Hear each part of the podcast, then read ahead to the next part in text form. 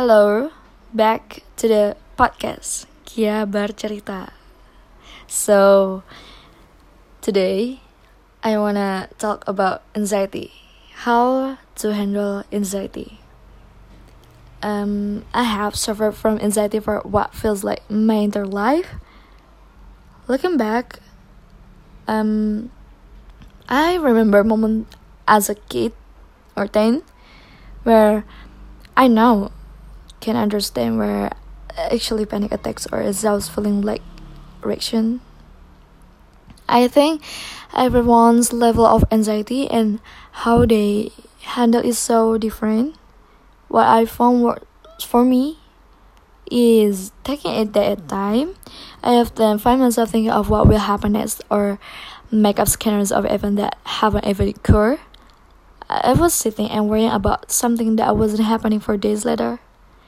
I decided to focus on today. What can I save today?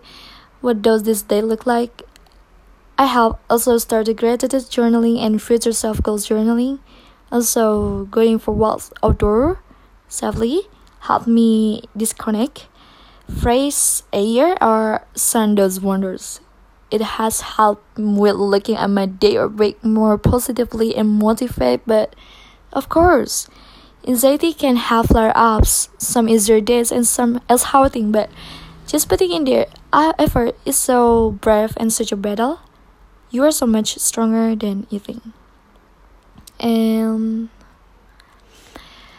kenapa self love itu penting?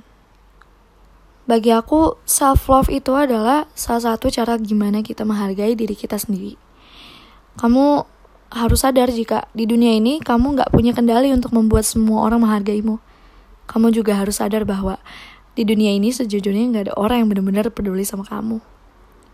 Ya, jika bukan diri kamu sendiri yang bisa menghargai, jika bukan diri kamu sendiri yang mampu peduli, lalu siapa lagi?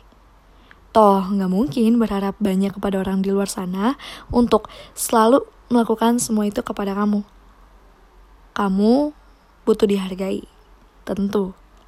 Tapi kamu nggak bisa berharap banyak pada orang lain. Makanya, self-love itu penting agar kamu bisa dihargai setidaknya hal itu dilakukan oleh kamu sendiri.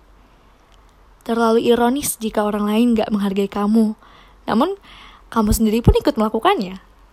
Karena sejujurnya, yang mampu melakukan segala hal untuk kamu adalah diri kamu sendiri. Belajarlah untuk melakukan hal-hal baik untuk diri kamu sendiri. Ya, setidaknya salah satu hal baik itu adalah kamu mampu menghargai diri kamu.